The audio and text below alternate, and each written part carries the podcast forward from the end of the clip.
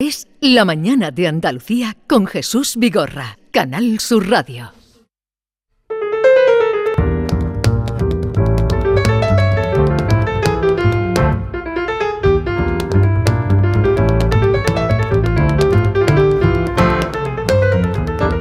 Persona que por la mañana se levanta y dice, a ver de dónde me llueven hoy las bofetadas. Hombre, llueven de todas partes. Hay veces que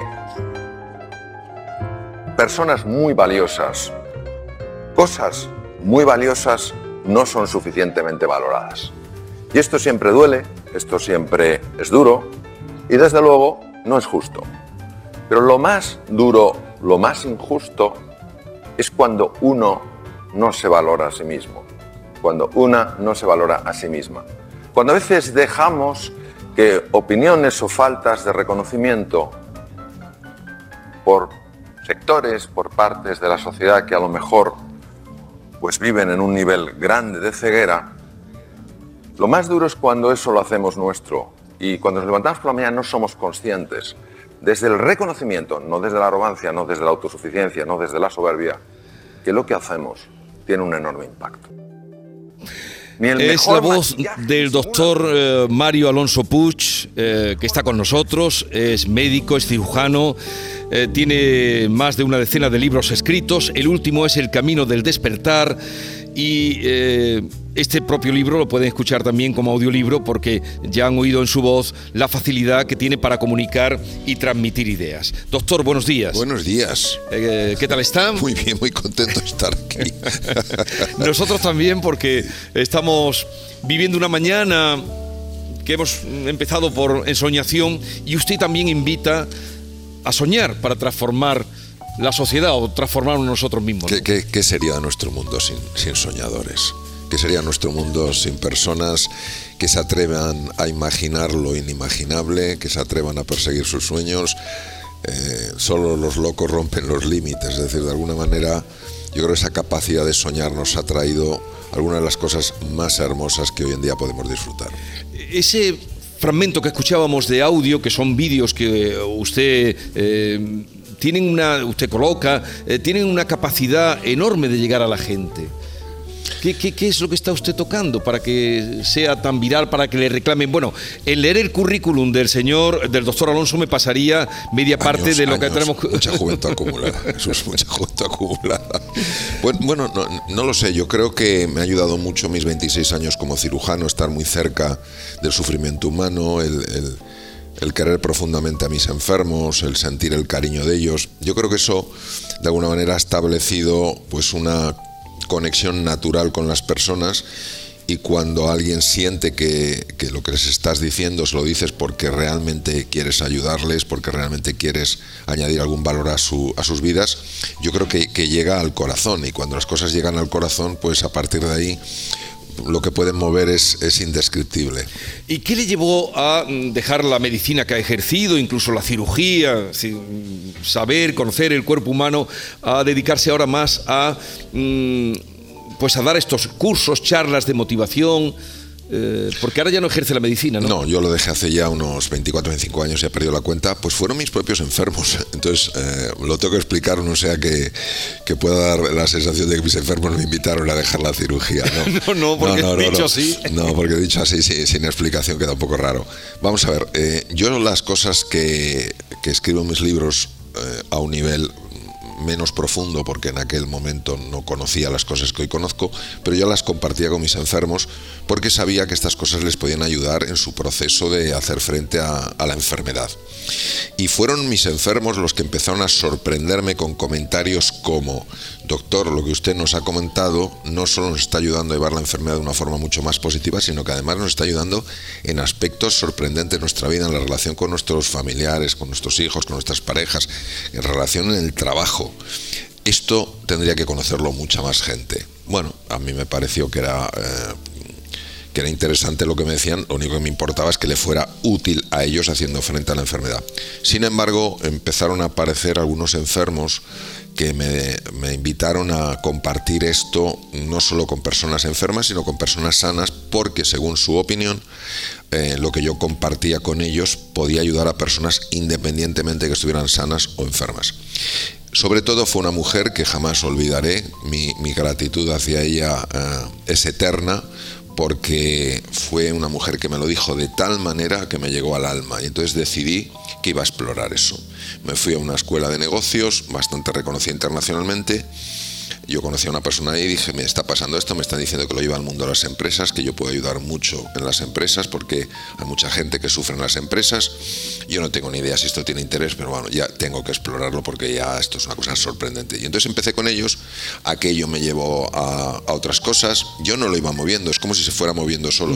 Y llegó un momento, hace ya pues unos 24, 25 años, donde yo vi que ya no podía estar al ritmo de la cirugía que tenía que era enorme y lo que esto ya me estaba pidiendo de investigación, de, cantidad de personas que me invitaban a los sitios a hablar de ello y tomé la decisión profesionalmente hablando más difícil que tomar en la vida, que fue dejar mis 26 años de cirujano y dedicarme por completo a esto. Y la estoy muy agradecido a la vida, tengo una sensación de profundísima gratitud porque he podido hacer en, en estas dos etapas de mi vida podido ejercer dos actividades que, son preciosas. La medicina, la cirugía es preciosa, era una profesión que yo la disfruté en cuanto, eh, en cuanto lo que, lo que tiene de capacidad de ayudar a los demás y lo que tiene también de, de interés por sí, por sí misma. La medicina es una, es una ciencia apasionante y esto también, eh, esta segunda etapa de mi vida, que entiendo que, seguirá hasta el final de mis días, es apasionante porque claro, el ser humano es... es eh, es el infinito eh, condensado en una, en una dimensión material. Mm, el camino del despertar es el título y una de las ideas, fuerza que tiene este libro es el viaje del héroe. ¿Qué es el viaje del héroe?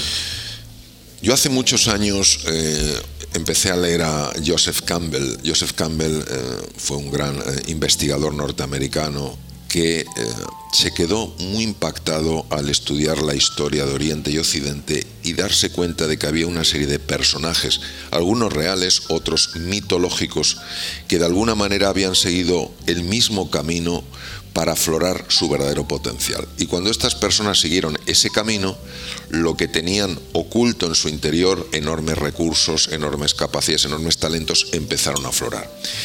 Eh, Joseph Campbell eh, llamó esto el camino del héroe. entonces el camino del héroe es una metáfora, es un viaje de descubrimiento que en realidad nos interpela a todos. Y lo más bonito del, camino del héroe, en, palabras de Joseph Campbell, es que el, el objetivo de recorrer ese camino es encontrar el valor de la compasión. Yo lo he utilizado como una especie de plantilla, eh, es como si fuera una especie de andamiaje para construir todo un edificio y ese edificio es eh, el camino del despertar, mi libro. Entonces, utilizando esa metáfora, vamos entendiendo cómo, por ejemplo, se relaciona el tubo digestivo con el cerebro, cómo eso afecta a nuestros estados de ánimo, dónde están las grandes barreras que no nos dejan avanzar, por qué no queremos reconocer nuestras sombras, estas partes nuestras que ocultamos porque pensamos que nos afean, cómo podemos redimir nuestras sombras y cómo podemos encontrar ese camino a la plenitud. Entonces, de alguna manera sería como si eh, utilizando pues no sé, estamos en una ciudad maravillosa que es, que es Sevilla, pues dentro de lo que es Sevilla hiciéramos un viaje muy personal, muy único, muy de cada uno para conocerse, para comprenderse, para descubrirse y para superarse. Eh, David. Doctor Alonso, antes de hacerle una pregunta que me ha surgido al leer su libro, quería felicitarle porque hoy lo tiene usted sold out, lo tiene usted todo vendido en el Cartuja Center a partir de las 7 de la tarde, que son más de 2.000 butacas, ¿eh? en su charla Mentes Expertas, lo sabrá, ¿no? Que está todo vendido, ¿no? Le felicito. Es lo habitual. Es lo habitual. No, no, aquí Quienes, quienes, nos acompañan hoy van a tener aquí una pequeña muestra. Eh, por la patilla. Eh, si, yo, considerara que fuera lo habitual, eh, estaría muy equivocado. O sea, yo creo que he de sentir un profundo agradecimiento a, esta ciudad maravillosa, a esta ciudad tan extraordinaria, a, la gente de Sevilla y de otros lugares que vienen a mentes expertas y entender que esto es para mí una inmensa responsabilidad. Es decir, cuando tantas personas han decidido eh, ir a, esta sesión de mentes expertas para crecer, yo tengo una enorme responsabilidad hacia ellos. Entonces, lo que siento es eh, agradecimiento, alegría y responsabilidad. Yo, no voy a poder ir, pero sí le digo que todas las noches, eh, usted no me reconoce, pero yo usted sí, en pijama paso yo con usted todas las noches un minutito de sus cosas que cuelga usted en TikTok y cada noche uno de sus pensamientos yo los veo en la cama. Lo digo porque igual que yo habrá mucha gente que le siga de esa manera. La pregunta que quería hacerle, en la página 194 de su libro, perdón, 143, dice usted esto. Lo que nos hace realmente felices no es dónde estamos, sino con quién estamos y cómo estamos. Le quería preguntar si se puede ser feliz sin más amor del que eh, tiene uno a sí mismo. Bueno, es una gran pregunta. Eh, si nos damos cuenta, eh, vamos a suponer, por ejemplo, que estamos comiendo. Lo más importante no es lo que estamos comiendo, sino con quién lo estamos comiendo.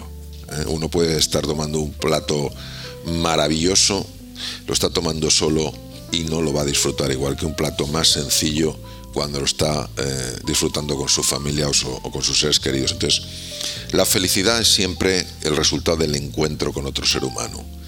Uno puede tener un gran bienestar subjetivo, es decir, uno puede apreciar el goce de los sentidos, se toma un plato de un jamón ibérico maravilloso y lo disfruta, pero eso no es la felicidad. La felicidad es cuando tú compartes algo. La felicidad siempre es algo compartido.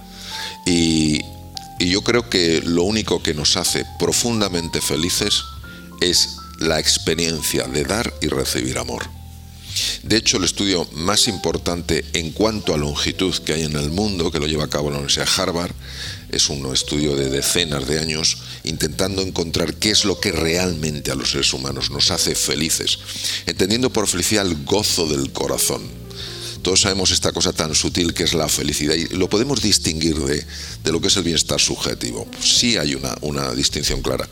Este estudio lo que, lo que ha mostrado es que el elemento más importante, sin duda, es la calidad de tus relaciones humanas. Es con quién estás, no dónde estás, sino con quién estás.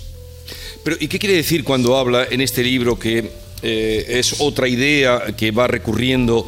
Eh, lo oíamos también al empezar en ese fragmento que escuchábamos, el conectar con nosotros mismos. Sí, bueno, mm, una de las cosas eh, más, más sorprendentes que yo he ido estudiando a lo largo del tiempo es la manera en la que opera el pensamiento. El pensamiento humano tiene como dos grandes dimensiones. Una es la dimensión de eh, juzgar y otra es la dimensión de explorar. Eh, a mí me pueden dar una cosa y, yo la veo y digo, no me gusta. ¿Y por qué digo que no me gusta? Porque ya he etiquetado que es algo que en mi vida no tiene sentido. Pero yo puedo decir, mm, déjame que, que la conozca un poco mejor. Y de repente me doy cuenta de que esto es extraordinario. Pensemos, por ejemplo, en un proyecto. Aquí en la universidad, obviamente, se presentan proyectos fascinantes. Hemos hablado de un proyecto hace un momento tremendo, Disco de Oro. Pues es un proyecto de 140 eh, y tantos minutos que van a poner en el espacio. Pues maravilloso. Para si alguien algún día oye, oiga esas voces que hablan de, amor, de paz. Eh, claro. Este es el Pues imaginemos que eh, me das este, este proyecto y yo de entrada digo, ah, esto es un poco raro, no me interesa, lo acabo de juzgar. Entonces, en ese sentido, yo no puedo conocer la realidad, porque yo ya he definido lo que esa realidad es para mí, algo que no me interesa.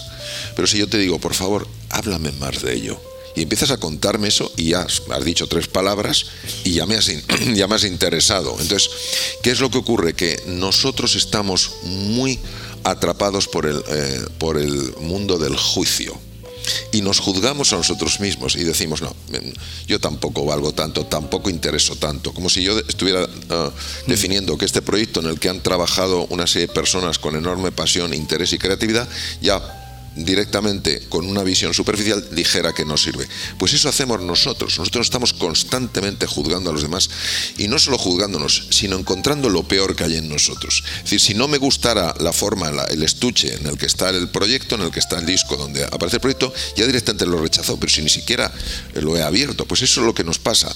Cuando vemos nuestra forma de pensar, vemos a veces nuestra forma de actuar, que nos genera una gran decepción en muchas ocasiones, y nuestra forma de sentir, decimos, yo es que no valgo lo suficiente. Pero por favor, si eso es el aspecto, o sea, tú eres mucho más de lo que piensas, tú eres mucho más de lo que sientes, tú eres mucho más de esas actuaciones. Y cuando una persona se reconoce en quién es de verdad, dice, oye, esto es una maravilla. Y no lo dice desde la arrogancia, lo dice desde el justo reconocimiento. Y lo bonito es que entonces empiezas a valorar más a los demás. Vamos a suponer en este caso, yo veo el disco, veo el proyecto que está encriptado en el disco, me lo explican y digo, qué maravilla. Digo, pero qué cosa más, más interesante, más fascinante, más novedosa, más creativa. Y en ese momento también voy a valorar más a los alumnos de esta universidad. Porque digo, qué talento hay aquí. El problema del ser humano es la rapidez con la que acusa, la rapidez con la que enjuicia, la rapidez con la que condena y la rapidez con la que castiga. Entonces no explora, y si no explora, ¿cómo va a conocer una realidad que es mucho más que el aspecto de esa realidad? ¿Eh? ¿Cuántas veces eh, yo recuerdo uno de mis mejores amigos, pero amigo entrañable, es una persona a la que yo operé y llegó hace montones de años, hace 30 años, llegó a mi consulta, era un joven muy, muy exitoso desde el punto de vista profesional, extraordinariamente exitoso, y llegó con un aire un poco prepotente porque a mí me vio demasiado joven para operarle. Y este hombre podía acceder a cualquier persona, a cualquier cirujano del mundo para que lo operara. Y, me vio como, y me dijo, ¿no eres un poco joven para operarme? y yo en ese momento dije, pero qué prepotente. Pero, pero me acordé de esto y dije, hay una realidad mucho más profunda la que veo no solo operé, afortunadamente está extraordinariamente bien, sino que es uno de mis mejores amigos. Y cuántas veces yo me he planteado, si me hubiera quedado con la visión superficial, habría dejado pasar a una persona tan extraordinaria. Ahí me eh, entronca esto con otra idea que usted eh, dice de que en todos los conflictos se puede mediar. Sí, claro. En todos. Claro, porque eh, el problema del conflicto Primero, ¿de dónde sale el conflicto? El conflicto surge de, una falta de entendimiento. ¿Yo cómo voy a entender eh, el mundo de otra persona si la juzgo, si no pregunto, si no escucho con interés, si realmente no, no, me interesan los sentimientos y necesidades de otra persona, sino que estoy absolutamente centrado en mí mismo, lo que yo necesito, lo que yo siento, lo que yo quiero. Bueno, ¿y la otra persona qué? La experiencia muestra, y yo he estado con gente muy, muy hábil eh, en el tema de los conflictos, la experiencia muestra que cuando metes a la otra persona en la ecuación, es decir, cuando también te importa su bienestar, también te importa lo que siente y lo que necesita, se abre un espacio de comunicación que favorece muchísimo llegar a una solución creativa. Pero si yo me pongo a la defensiva, porque te veo, yo recuerdo una vez una persona que, que dijo algo que a mí me dejó bastante desconcertado dijo que entrar en una negociación, por poner un ejemplo, que a veces en negociaciones hay, conflictos de base, entrar en una negociación era entrar como, en una, un campo de batalla y que la otra persona era tu enemigo. Digo, pero si tú ya vas con esa idea, tú, tú no vas a encontrar una solución buena para los dos. Tú vas a cargarte a la otra persona. Tú vas a intentar sacarlo todo y que la otra persona no, salga, no saque nada, pero es que la otra persona lo está sintiendo. ¿Y qué estás favoreciendo? Que se ponga en una posición defensiva. También sabemos por el funcionamiento del cerebro que cuando yo entro con esa tensión, con esa posición defensiva o esa posición eh, directamente atacando, la parte del cerebro que me tiene que ayudar a encontrar, que nos tiene que ayudar a encontrar una solución creativa, queda bloqueada. Es impresionante. Es impresionante cómo la ira y el miedo son capaces de bloquear la faceta cognitiva y creativa de una persona. Doctor, hay un epígrafe en su libro en el que contesta esta pregunta. Eh, ¿Por qué nos empeñamos en que las preocupaciones del pasado, lo que ocurrió en el pasado y lo que va a ocurrir en el futuro, que, no, que desconocemos, no nos deje ser felices? Sí. Hay una expresión que se utiliza mucho en el campo del mindfulness, del que estoy conectado hace montones de años, que se llama la mente que divaga es una mente infeliz. Eh, esta expresión que ya viene de, de antiguo, eh, siempre me sorprendió. ¿Por qué la mente que divaga es una mente infeliz? Y si nos ponemos a pensar, nos daremos cuenta de lo siguiente. Eh, la mayor parte del tiempo que pasamos en el pasado no suele ser un tiempo para recordar cosas maravillosas que hemos vivido o para recordar aprendizajes importantes. Suele ser para lamentarnos por cosas que hicimos o dejamos de hacer, para reavivar viejos resentimientos, viejas acusaciones, viejas culpas. Y todo esto sorprendentemente tiene un impacto en el funcionamiento del cerebro que ahora brevemente explicaré. Cuando nos vamos al futuro, eh, ¿dónde solemos estar? ¿En las vacaciones de Navidad? en el buen rato que pasaremos con esta familia o en todas las preocupaciones viendo la situación del mundo. Es decir, nos vamos al pasado para deprimirnos y nos vamos al futuro para angustiarnos. Hace unos años eh, se descubrió por casualidad un circuito en el cerebro que se llama la red neuronal por defecto, que está activa en estos momentos. Cuando yo me voy al pasado para estas cosas, me voy al futuro para estas cosas. Es decir, me muevo en, la línea del tiempo. Y se ha visto que la activación de esta red neuronal por defecto está asociada a una pérdida de salud, a un empeoramiento en las relaciones personales y a un deterioro en la capacidad de pensar. Sin embargo, si yo voy adiestrándome poco a poco, de ahí el valor del mindfulness, de la meditación, me voy adiestrando poco a poco en estar en el aquí y en el ahora. Es decir, disfrutando este momento con vosotros, en esta ciudad maravillosa, en esta universidad.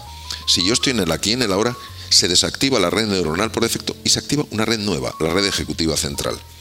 Son estructuras diferentes conectadas formando como una unidad, un todo. La red ejecutiva central, la activación de esa red está asociada a mejor salud, mejor bienestar, mejores relaciones, mejor eficiencia en el manejo de datos complejos. Entonces, obviamente, el hecho de que nos hayamos acostumbrado a estar en el pasado o en el futuro no es una buena cosa, pero podemos desaprender eso y aprender a estar en el aquí y en la hora.